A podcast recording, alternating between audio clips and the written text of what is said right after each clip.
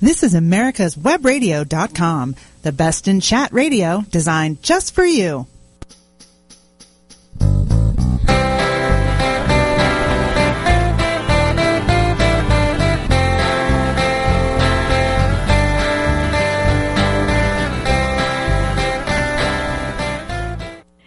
Good morning, everyone. You are listening to the Master Gardener Hour.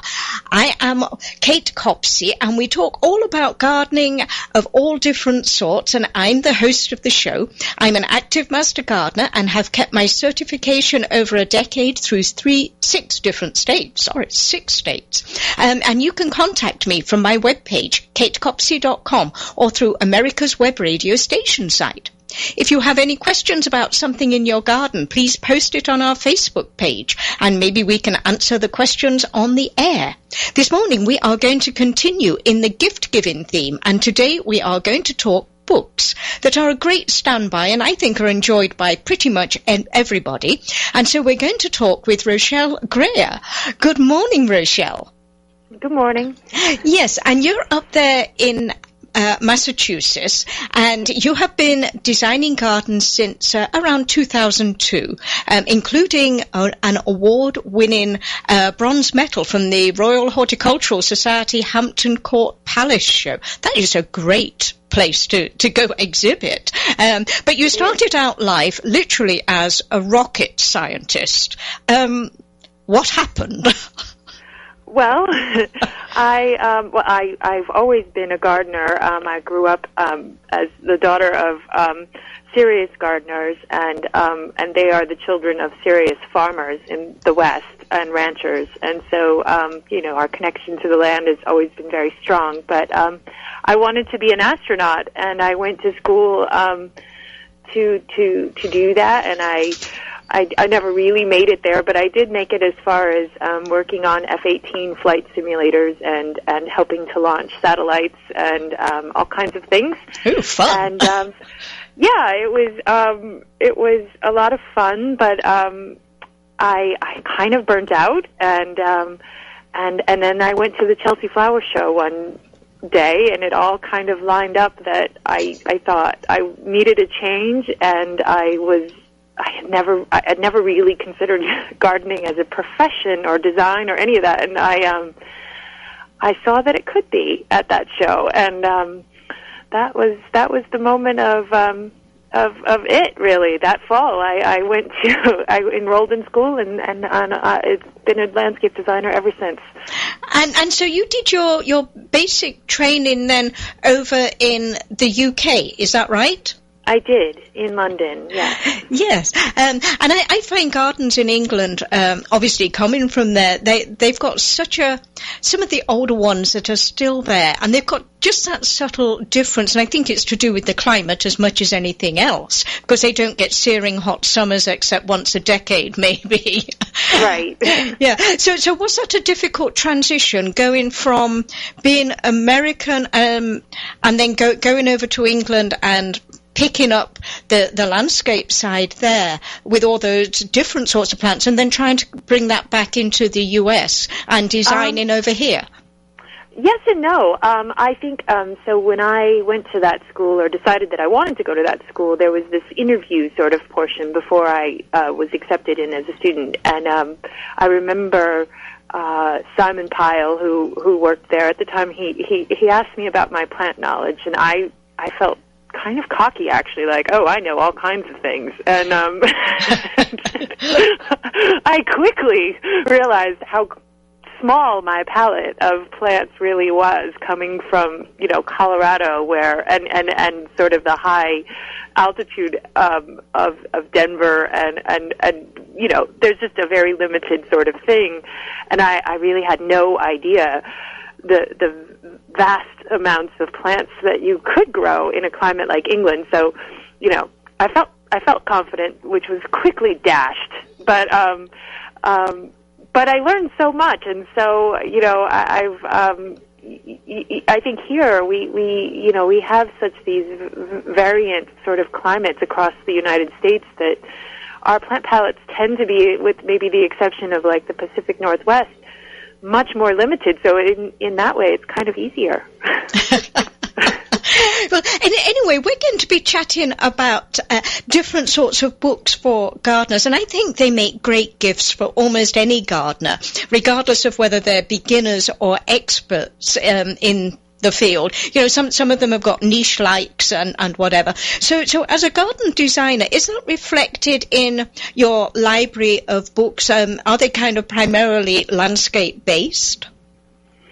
I have a huge variety. Um, I have um, all kinds of things. I, I have some that are extremely technical. Um, you know that that are um, you know about things like graphics, landscape graphics, um, natural swimming pools, um, time-favored standards for landscape architecture, things that kind of really um, you know nuts and bolts and nitty-gritty sort of uh, how to how to do things or measurements and that kind of thing. Um, but then I I have things on the other end, um, like charming little things that I can't help but pick up. Um, you know that are just cute or. Um, I was a big fan of Diarmuid Gavin um, when I lived in London. I just thought his design work was was always so kind of fantastical, and so I have a bunch of books by him just because I find they kind of get me thinking down a completely different path if I need some inspiration. And so, yeah, I have a huge range.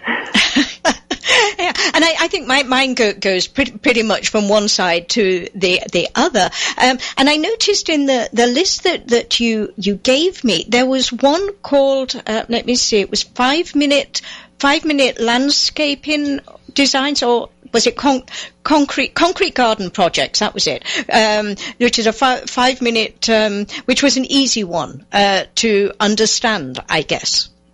Yeah, it's um, well. I, I think I was saying uh, the concrete garden projects. Um, I just I thought I think it's just such a pretty book. It's uh, I think it's actually written by a Swedish author. Um, I don't remember off the top of my head, but it's it's just all projects um, that you can do with concrete in the garden.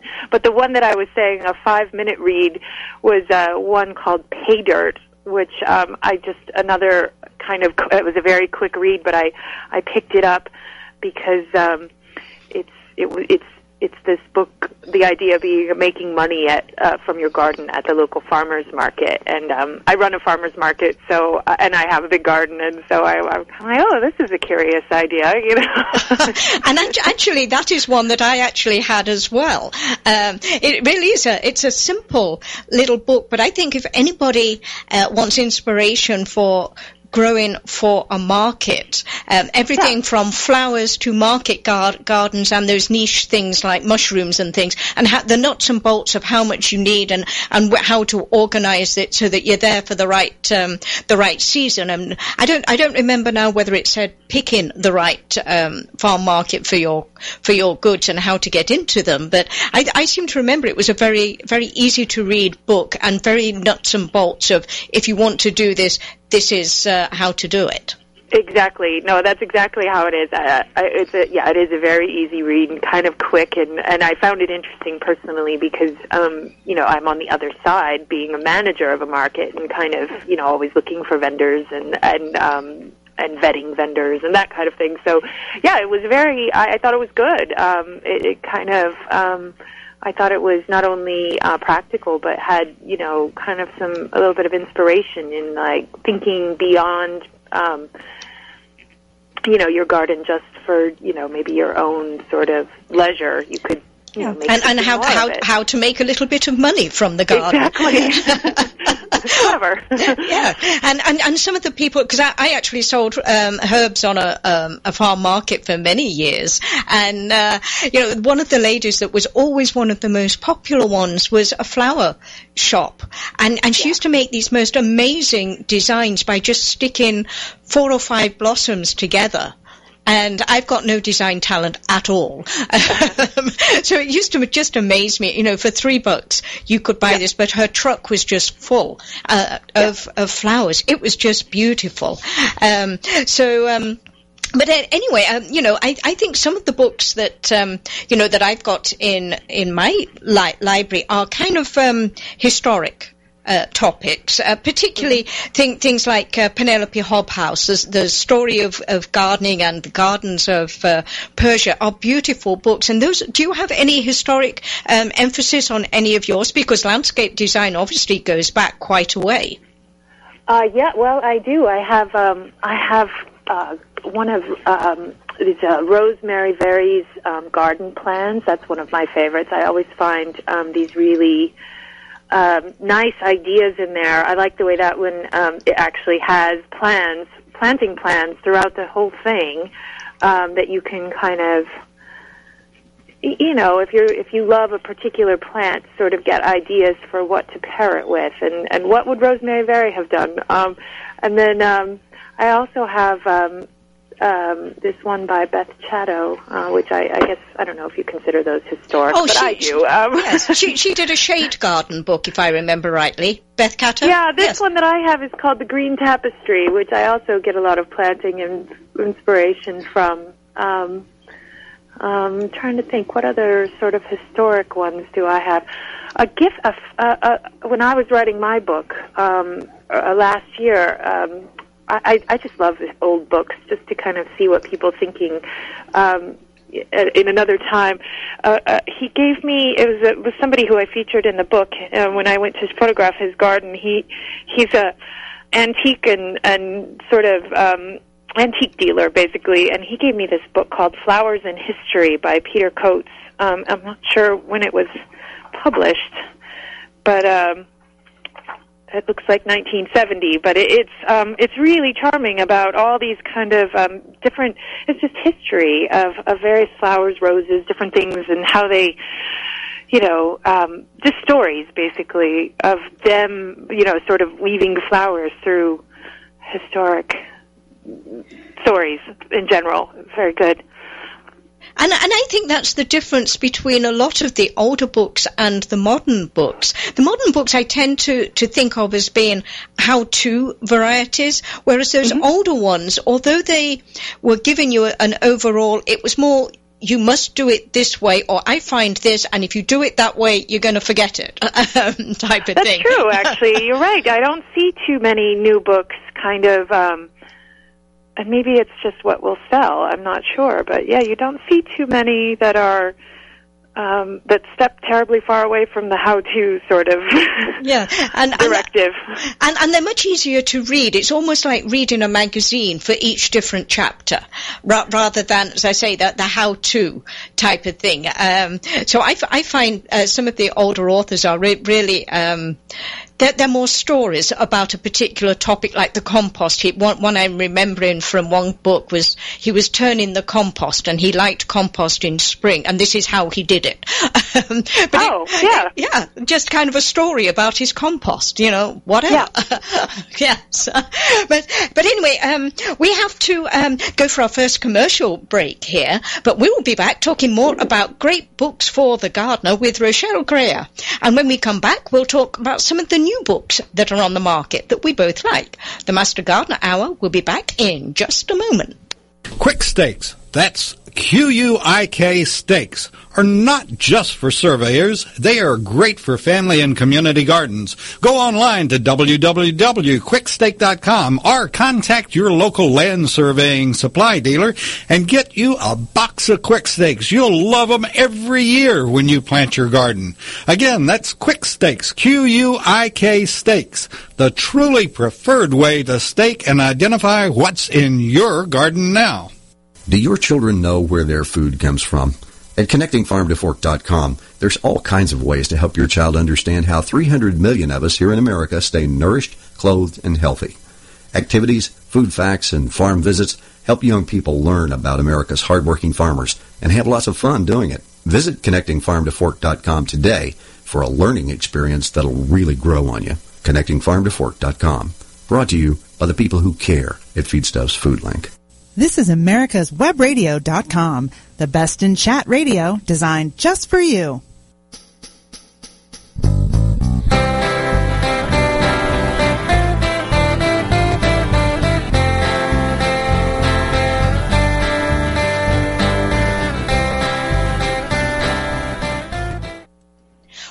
Welcome back to the Master Gardener Hour. Remember, you can catch up with us on Facebook at the Master Gardener Hour. And if you miss any shows, you can find them on the archives at americaswebradio.com.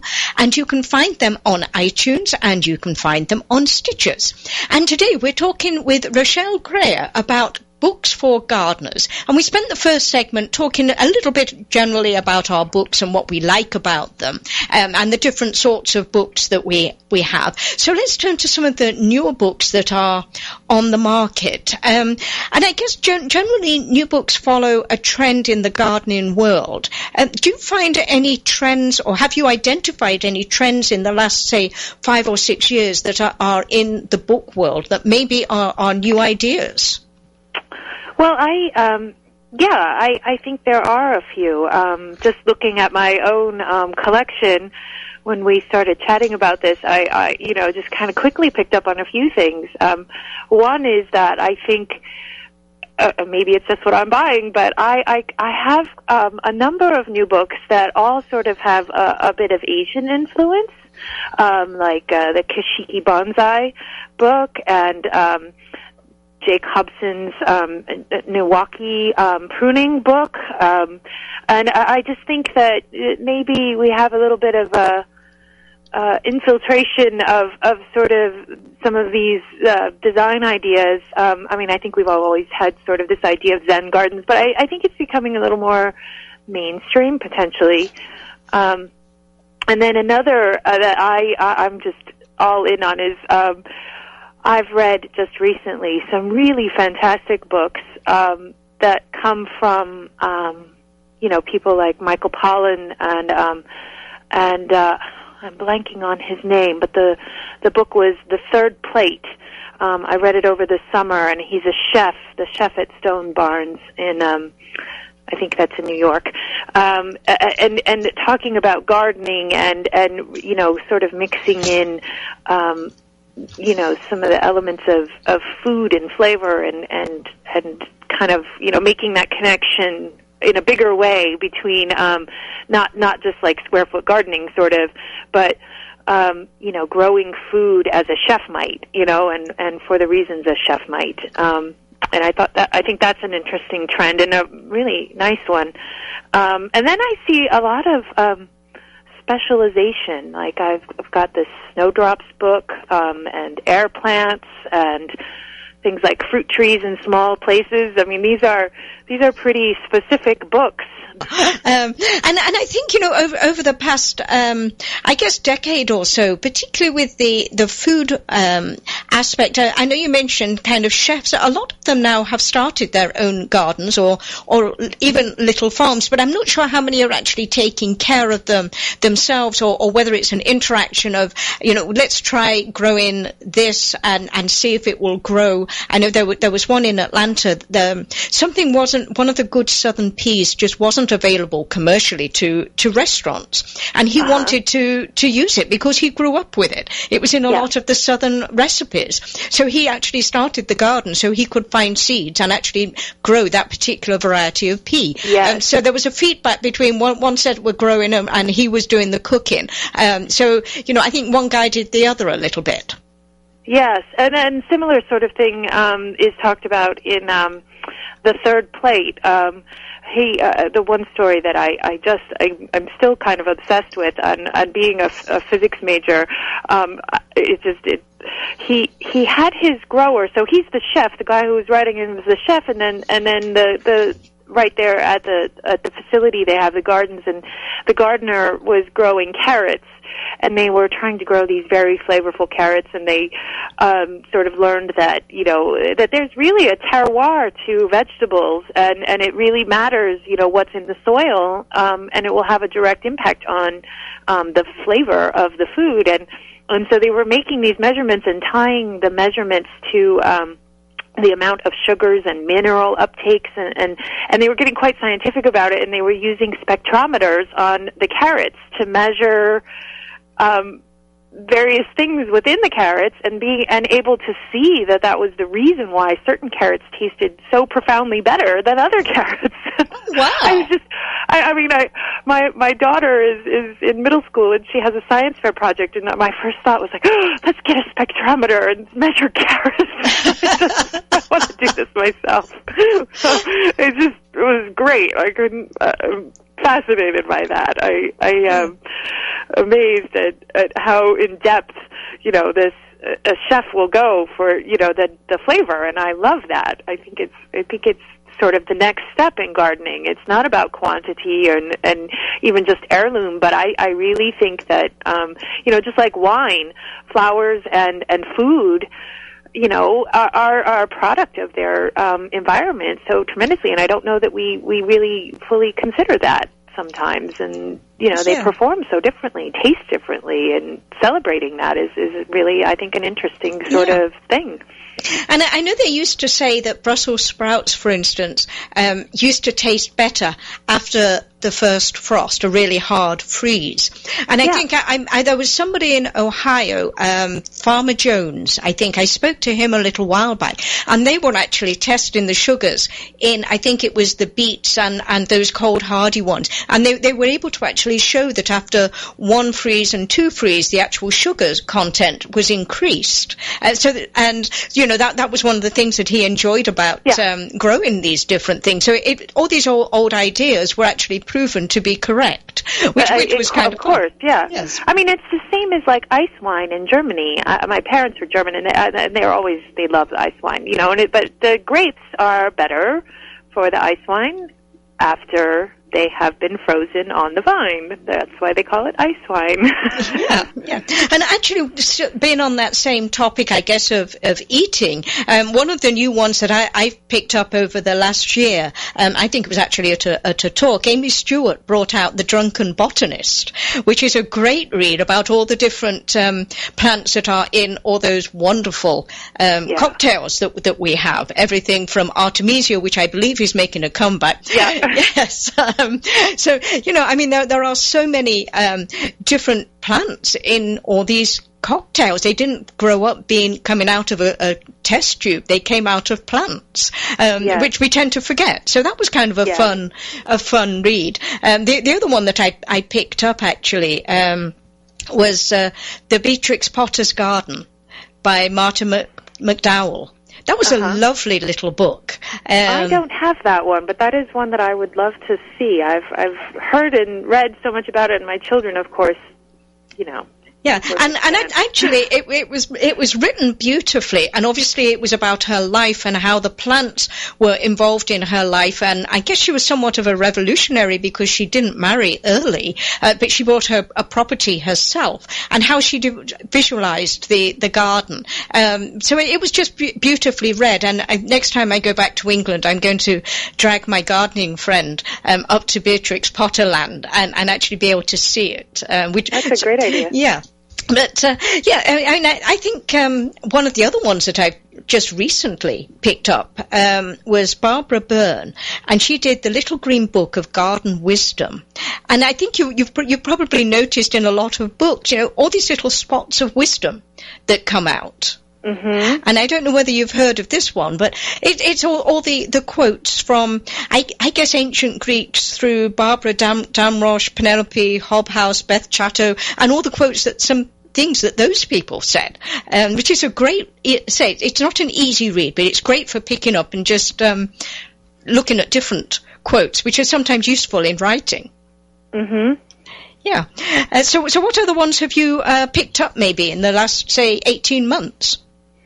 Um, wh- well, let's see. In the last 18 months, um, oh gosh, um, now I'm looking at my book calendar. Uh, look, oh, you know, um, I uh, it's not really a gardening book, although it sort of is. Um, is um, Elizabeth Gilbert's Signature of All Things? It's really a novel, but um, I I just think that every gardener will love to read this book. It is um, it's it's um, it's a novel, but the the main character is a botanist in the um, early late 1800s and early 1900s outside of Philadelphia, and um, they're discovering all these new plants and um, and bringing you know them to their greenhouse, and they're kind of constantly competing with Kew Gardens for their collection, and uh, it's just. Um, it's I don't know how much of it is is actually you know based in real history. I wish I don't know if it's like a you know historical fiction, but um, it's fascinating to think that that even a tiny fraction of it could be true. oh yes, and and actually in Jan- January, um, I have a couple of fiction authors, and we're going to do a show on uh, garden fiction, and one of them is Anthony Eglin, um, and I don't know whether you've come across him. He did the Blue Rose, absolutely beautiful garden history in it. I mean, the first one of those, I almost felt like I wanted to take notes. yeah he, he did an excellent job, but that's coming up in, in January. And I, I do think gar- garden fiction is kind of fun to read. I think so too. I've never really, uh, I, I can't say prior to this, I'd ever really read anything. Um, and uh, was I was so surprised um, at how in depth and, and well researched this was. Um, I have a friend who's a botanist, and, and he, was, um, he was the one who recommended it to me. And um, and he uh, he told me that he was just looking for the mistakes and and and and found none, and was just ex- you know amazed at at at how um, how accurate so many things were. So um, I love that. I love when a novelist takes that effort to do that. yeah, and and actually in the in the fiction world, um, you know, I, I don't know whether you've seen Rosemary and Thyme, which is on PBS. Um, I think it was um, done back in the early '90s, and I don't know what the book was that that sparked that series, but it's a whole ser- series um, of whodunits uh, with, with a. I guess she's an out out of work um, botanist that was dumped from the university, and she pairs up with with a police lady who has just become divorced because the husband ran off with somebody, I guess, younger. um, uh-huh. and, and, the two of them romp around the country to the, or the Europe with these grand country houses that have uh, problems and there's sort of the one, one or two deaths along the way. um, oh, that sounds, I've actually heard of this show and I've, um, uh, is it available here in the states? Can you see it? Or? Oh yes, you can find. I found it on Netflix actually. Oh, I'll uh, but our, our, yeah, our local PBS station runs it, uh, and I don't know if the videos are available for them. But that would make a great gift for uh, gardeners as well. I think. Yeah. Um, I'm always um, looking for, um, and I've had you know limited luck finding some of the shows that we loved in England um, here and available here. Um, oh yes, yeah. But you know, we need to take a quick commercial break here. But I okay. want want to remind you, you're listening to the Master Gardener Hour, and we'll be back with more with Rochelle Greer. And when we come back, we'll talk about the old but can't be beaten books that you should consider for the gardener in your life. We will be right back. This is Dr. George from Peachtree Ear, Nose, and Throat Center. Do you have problems with sinus pain and pressure? Do other people smell things that you don't? Have you lost the joy in eating because food just doesn't taste like it used to? Is your nose always stuffy no matter what you do? Maybe you have sinus or nasal polyps, a chronic sinus infection, or allergies that are either undertreated or have never been treated at all. At Peachtree ENT Center, we use state-of-the-art equipment so you can see the problem. You'll be a partner in your care, and together we will decide the course of treatment. Because we believe in old-fashioned medicine, where we take the time to fix the problem, not just medicate the symptoms. We specialize in minimally invasive balloon dilation sinus surgery, correction of a nasal septal deviation, and turbinate reduction surgery that can be done in the office, getting you back to work the next day. And you can rest assured that all options will be discussed before surgery is recommended because Peachtree ENT Center is where patient care counts.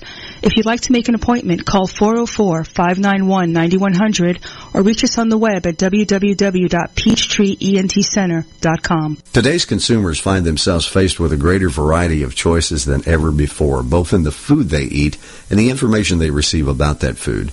Feedstuffs FoodLink was created to provide you with a balanced source of information for making decisions about your family's balanced diet. Visit feedstuffsfoodlink.com to learn about your food directly from the source, the people who work every day to provide it. FeedstuffsFoodLink.com, connecting farm to fork. This is America's Webradio.com, the best in chat radio designed just for you.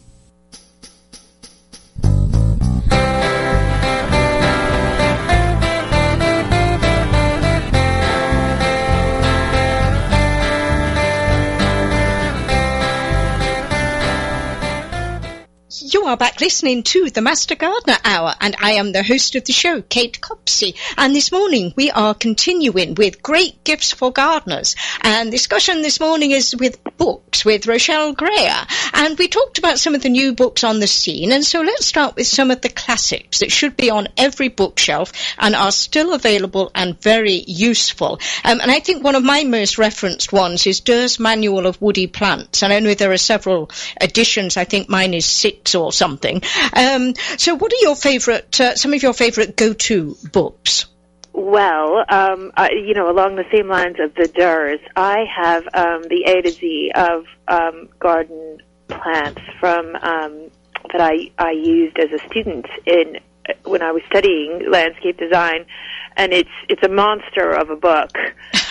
um, but I, you know, there's nothing that isn't in it, and um, it, you know, the unfortunate thing is 90% of what is in it I can't find locally, but uh, you know, I I love to just kind of open it up and and and learn something new every time. I mean, it's just a, a directory of plants, and it's um, it's the uh, I think it is, it's the Royal Horticultural Society's A to Z.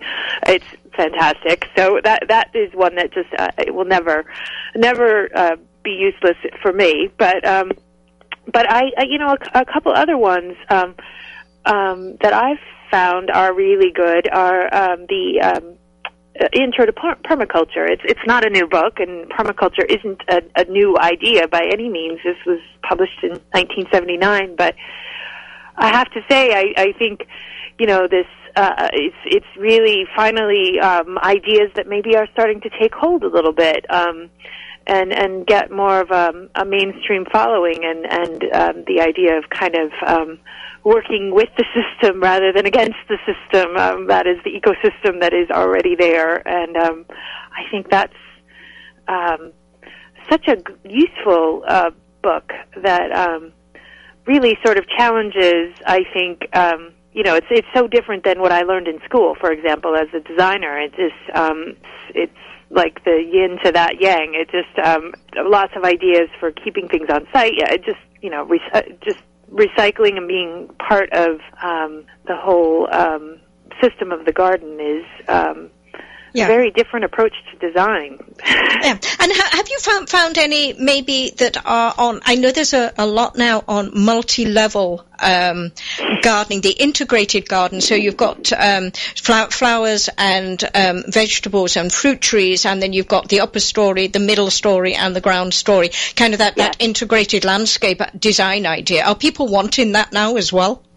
I, you know, I don't have a lot of clients ever asking for it, but I think, um, well, I- you know, and that might just be a reflection of people who are, are hiring garden designers, but I think that more people are talking about it, and people who are trying to cultivate, um, you know, community gardens and and uh, transform public spaces into being more useful are certainly exploring those ideas and uh, in greater numbers. Um, Perennial Vegetables is a book that um, I think is really interesting in that same vein, and it's you know talking about um, vegetable plants that you know unlike most that we plant as seedlings or or seeds every spring you know they come again and again and um, you know a lot of them are those understory plants in the in the tiered garden Yeah, and and you know, and I, I think there are so so many different plants that you can use in in gardens, and and being able to integrate create them to a pleasant look.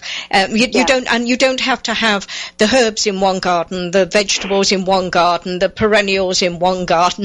um, just, and and a lot of people, frankly, don't have room to do that. Um, so I I think you know there there are some books out there now that uh, at least help with that side of it. Um, and I, I guess a, an, another one that I, I really find really useful is um, Jessica Wa- Walliser's Good Bud, Good Bug, Bad Bug, um, I have that which too. which is kind, of waterproof, and you can take it out to identify Yes. the little critter.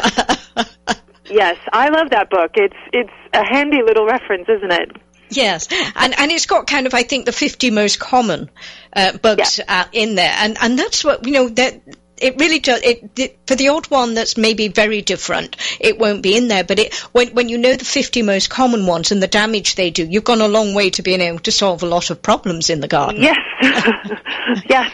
I um I remember when I was a kid, my dad used to uh, capture things in our garden, and we'd go down to the um you know local garden center, and he'd always you know kind of have this thing sort of in his pocket or whatever, and trying to get it identified, and and that worked. Um, and I, have to say.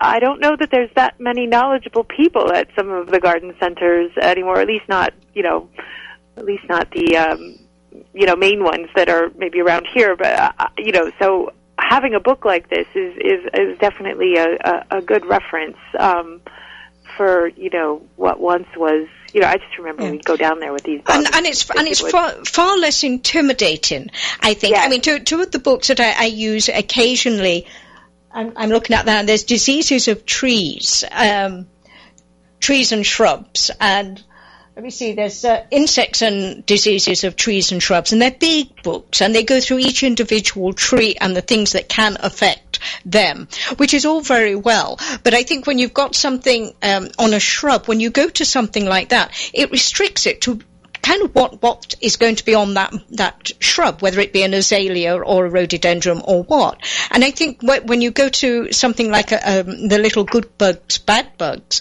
it kind of generalizes it because aphids are on everything, um, and you sometimes miss that. Yes.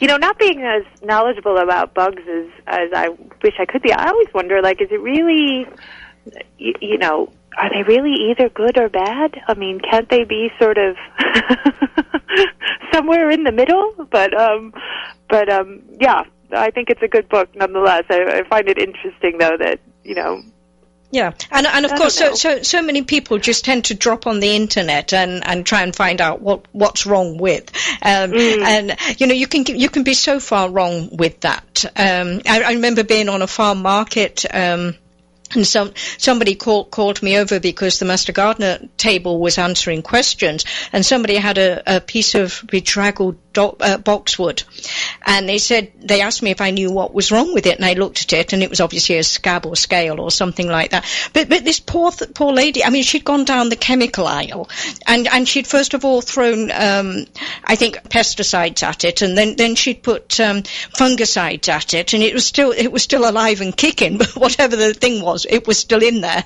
um, and it was just a simple. Well, you can just sort of use a bit of dish soap type thing, horticultural soap, you know. Um, uh, but she she could have really used that book because Yeah. because it does stop you going down the chemical aisle, and I think every big box should have one of those books handy as well. I agree. I Yeah. agree. In fact, I remember they used to. I remember there used to be these books where you could kind of look up your bug and um in the aisle there and um it's almost like a phone book now that I think about it. Um you look things up and you kind of match it up and there would be the person there helping you. Do you remember this?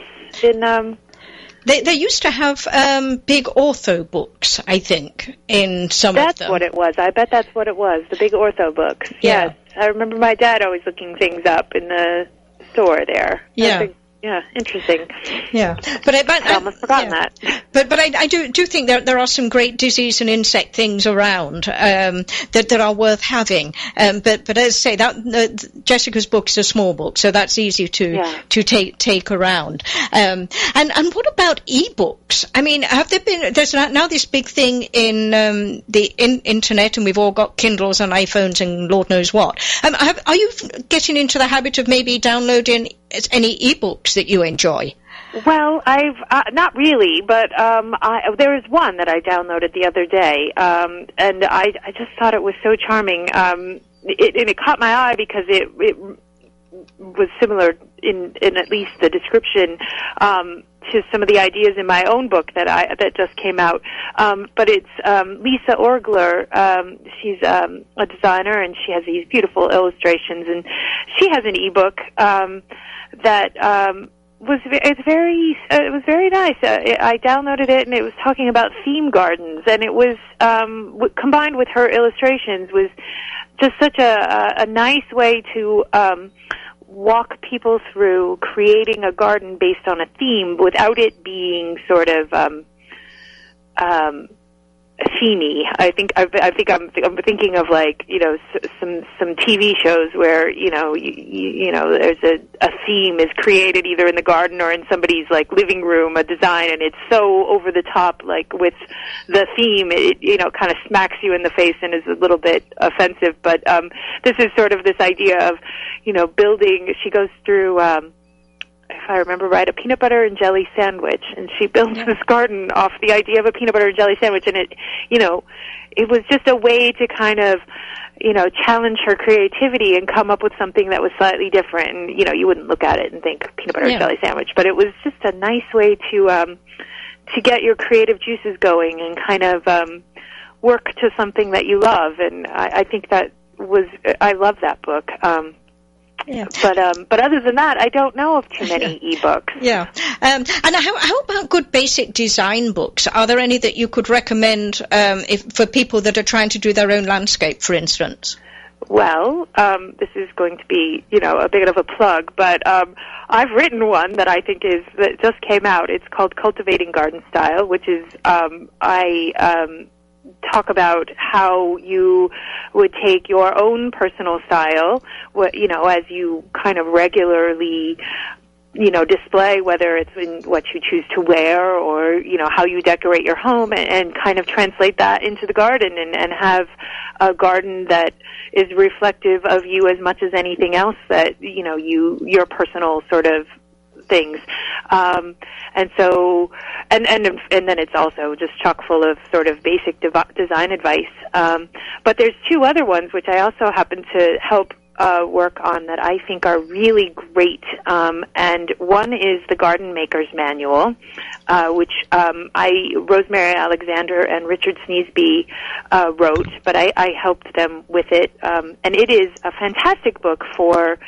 um, kind of that just right amount of um, of technical advice. You know, it's it's it's um, you know to to kind of get you through a DIY project that is is maybe not the most simple. You know, like laying a path, but doing it the right way so that it you know isn't going to like buckle up after a season or two, and Uh-huh. uh, putting in gates and designing things that are you know just a little harder, and um, so I think that's a great one. And then the other one is the uh, Garden Design Workbook, also by Rosemary Alexander.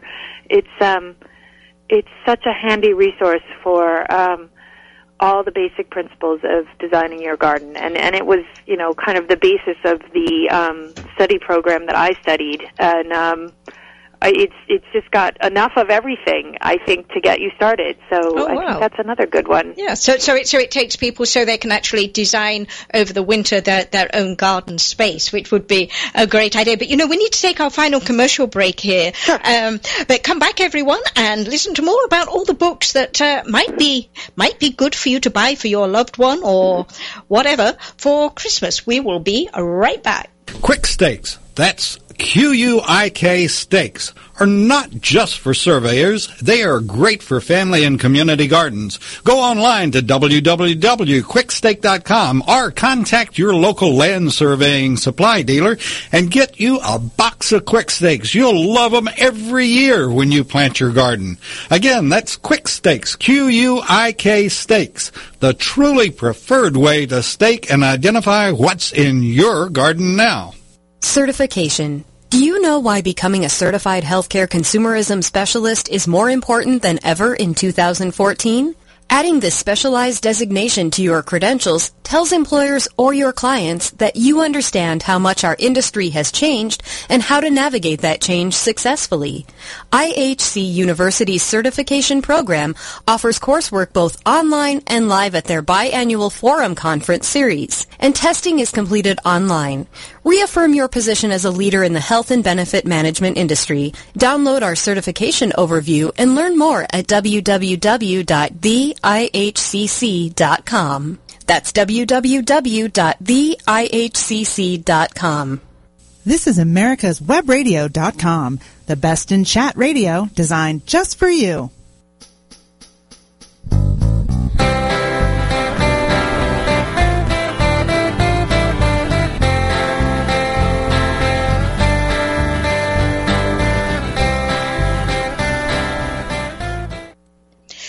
I hope you're enjoying the Master Gardener Hour this morning. We have been talking about great garden gifts for yourself and gardening friends, and we are focusing on books as gift with Rochelle Greayer. And we should mention, um, Rochelle, that you, have also got a book. Uh, we mentioned it just briefly in the last segment, um, coming out by, with Timber Press, and uh, that that was about um, how to how to design a garden. Is that right? Yes, it's um, it's called Cultivating Garden Style, and it's um, it's chock full of images. It's very inspirational. Um, uh, there's well over a thousand pictures in the book. Oh um, wow! But it it it, um, it was quite a project, but um, but it walks. It has 23 different chapters, and each chapter um, is a different style, and and um, and these styles are some of them sort of based in in sort of traditional styles like um, Zen or cottage or uh, things like that. Um, styles that we sort of think of traditionally for gardens, but but all of them are um, sort of modern twists on that for modern living, and and basically each chapter sort of walks you through, you know, what that style is and and then sort of breaks it down from the from the design point of view you know sort of the main design ideas behind it. And um, then um, also uh, talks about um, different uh, furniture and uh, accessories and and things that you might you know buy you know even fabric that that would kind of help you create that look. And the plants and um, and then each one has a is a is a whole spread of a garden that is designed in that style, and then um, and then each chapter has sort of this um, either basic, very practical advice for you know building gardens, or mm-hmm. or a DIY project that kind of. Uh, um, are the plants in the book um, basically able to be used kind of almost anywhere within the continent, um, or are they primarily for the northeast or the zone five and six, which I call call the grows almost everything zones? Yeah, well, it's really it's more talking about um, uh, like styles of plants. So um, it it um, you know so for example, there's a, a chapter in the book called um, Tropical Noir, and it sort of it's, it does talk about some specific plants in the plant section, but um, in trying to be very universal, it really is talking about you know, uh, for example, in a tropical garden, one of the things you might, you know, do to get that look, even though you maybe aren't in the tropics, is is plant things with big leaves, um, because those big leafed plants sort of have a tropical look. So you know, if you were in the north, maybe you might plant, um, you know, cannas or uh, or um, the, the uh, elephant type things, or yeah. or something like that. And so it, it kind of gives a vast range. Uh, whereas you know, if you were in Florida, you know, the choice of big leaf plants might be more oh, easy. Yeah. so yeah. so it, it it definitely it talks about a huge range, and and it really kind of it's meant to give you more of a direction of oh well you know. Um, this kind of thing, you know, where it's something you could go to either a designer or a garden center and say, you know, I'm looking for a plant that has these sort of characteristics, um, and and that would, you know, uh, kind of point you in the direction of what might be oh, interesting. Yeah, that, that sounds sounds like a great idea. Um, and um, I know you're involved with something called Pith and Vigor. Is that an e-magazine, or is that just on um, your website, or what? What exactly is that? It is a it is a flesh and blood newspaper, um, and also a, a, digital. It has a digital element. Um, I um, I launched this newspaper um, with a Indiegogo campaign, which is much like Kickstarter, it's crowdfunding um, over the summer, and um, we had tremendous support. We raised, you know, nearly fifty percent more money than we needed to to Ooh, launch. Very good. and so you know uh, basically uh, you can subscribe and and all of the um you know initial funders that's what they were doing was uh, early subscriptions. Um but you subscribe and you get it's a quarterly newspaper but it's beautiful. It's um it's full color. It's really very interestingly designed. It it's you know takes kind of the notion of a newspaper and sort of turns it on its head a little bit and and makes it you know very designy looking um uh, lots of color and imagery. And um, but the really big and interesting idea is is that over time um, we we want to localize it increasingly. So the uh, the the inaugural issue came out in October. The next one's coming out in February. Um, but as we grow, we would like to have um, issues quarterly that come out not just for our region or my region, which is New England, but other regions. And so all of the stories really are are, are meant to be sort of um, very focused on local artisans, local gardening um, people and growers and practices and plants and and um, you know what what we hope to accomplish with this is. Um, uh, uh, sort of a, a, the ability to solidify sort of gardening communities in, in local regions and, and bring them together in, in the same way that, you know, some of the food publications that celebrate local food have sort of been able to do that for the, um, you know, eat local sort of movement. Um, so that's that's the idea. So a subscription though, so there is a digital element. A subscription will get you your local version, or or the only version as it is now. But as we localize, it'll get you your local version. But it also gets you access digitally to the content in any other versions that Oh. um, we're publishing. So so yeah, it's kind of this hybrid sort of um, concept. And as we grow, um, we're excited for what that is. I mean, it's definitely a different idea. Uh, and and they they model. can they can So- sign, sign up with to for that at your webpage, right? Yes, pithandvigor.com, all spelled out, P-I-T-H-A-N-D-V-I-G-O-R dot com. And there's some subscribe buttons right there, and you can subscribe right online, and we'll send you out the first copy um, right away, and then the next copy comes out in February, so it comes out every quarter. So, and and so um, somebody could use that as a gift membership for for some somebody one of their gardening friends. They could sign up a friend for it. Absolutely. We have a gift button there, and um, yeah, the way the gift thing works is if you click the gift box, um, it will send you a code, and and then you can give that code um, to your friend, and then they can go on and they create their account, and it's already prepaid by you. So yes, that's a, it's a great gift. Oh. As is the book, for that matter. um, both of them great gifts for the holidays. Yeah, um, and and uh, as I say, you you are a basic um, de- you're you're a designer of gardens. Um, are you available maybe for, for clients if they, if somebody wanted to um, contact you? Is do you go further than just New England on your design? Do you go across the globe, so to speak? I do. Um, I, I've done I've done gardens kind of in many countries actually, but um, yeah, I I, I think um, the right project at the right time. Um, at this point, I, I am doing a book tour um, of sorts throughout the spring, so I, I've got to be careful not to take on too much, but. Um, but yes, I absolutely um, take on new clients for design work, either here in New England or wherever. Yeah, and and what what about um, talks and things in the in the area? Do you do those as well?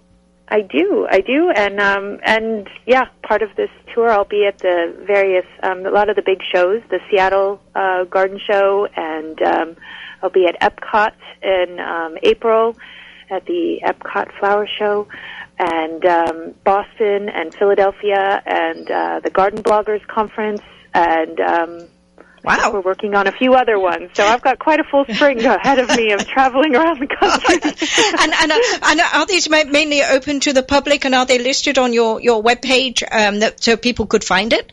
Yes, most all of them are open to the public. Um, you know, they're they're part of garden shows, most of them. Um, so yeah, anybody can come. Um, and they yes, they will be. Um, uh, my my author webpage is rochellegreayer.com. Um, so my name's spelled a little funny, but it's R O C H E L L E G R E A Y E R um, dot com. And um, down at the bottom is a little calendar of events. So um, um, there, you know, is kind of constant information about what's coming next. So Oh, as uh, far as talks. Yeah, um, and so so they'll be able to find find where whereabouts you you're going going to be. And I guess just to, we've got um, maybe two minutes left um, because this has gone really quickly. If you were to say maybe the five uh, basic books that everybody should have, um, what what would you say they they ought to be?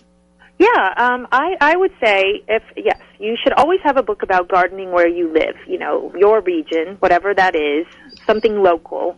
You should always have a book about growing food, unless of course you don't want to grow food. But at least one specifically food growing book. I think you should always have a book about color. Um, I, you know, I have a favorite, the Gardener's Book of Color, um, where you can kind of mix and match and experiment with putting different kinds of um, plants and colors and textures together. A good design book is essential.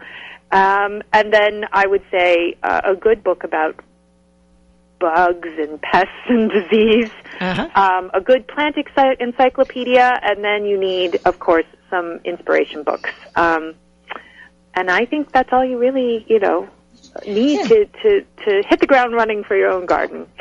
And I, I was just, just thinking, I, I think I can almost cover most of those. Um, I know I've got, got one on um, New, Jer- New Jersey Grow, and I have square foot gardening, quite a lot on veggies. Um, my my colour book, uh, yours I noticed was um, Octopus, which was from England. Mine also was from England. Uh, it's called Gu- uh, The Colour Garden. It was Michael. Malcolm Hillier, um, and that one's probably out of print too, but it's got it gives the colour wheel and things like that. So does mine. Mine actually has, if you can find it, it's, it's the Conran Octopus book of, and it is it's it's this really fantastic layout where they it's spiral bound, and and the book instead of having whole pages, each page is is it's not really a page. It's they're cut into thirds. So you can have the top third of the book flip to something, and then the middle third to something else, and then the bottom third to something else. So it's sort of like this uh, paint chip sort of thing where you can sort of mix and match, and it's got all these plants in it, and it's It, it sounds, sounds like they might be the same book in, under different different publishers. oh maybe uh, I don't know. Well, that's possible. Uh, Yeah. uh, And- and- and I- maybe I don't know. and I know I know we, we talked about the good bug bad, bad book, which I've got, and I've got a couple of encyclopedias. I'm not sure about um, the inspirational ones, um, except I like the historic ones. Maybe that's part would um, may, maybe co- cover that. I Um, think I think yes. there's so many designers, particularly who have um, beautiful books of their work. I mean, if you if you sort of you know. You know, have a, a, are a fan of somebody. I, I know I have like a beautiful Arabella Lennox Boyd book and uh, Peter Fudge book, and um, there used to be this series called Ten Landscapes that uh, looked at the work of lots of um, very talented landscape architects. And Yeah. I mean, there's so many to choose from. Different designers have their work Yeah. featured. Yeah. Oh, well, I, I think that's kind kind of at the end of the, the show, Rochelle. But it's been great having you here, um, and uh, you know I've enjoyed talking it, and I, I think books are so essential for gardens and, and gardeners. Um, and everyone, thank you for listening to the Master Gardener Hour, and we will be back next week talking all about gardens. And have a good gardening week, everyone. This is America's Webradio.com, the best in chat radio designed just for you.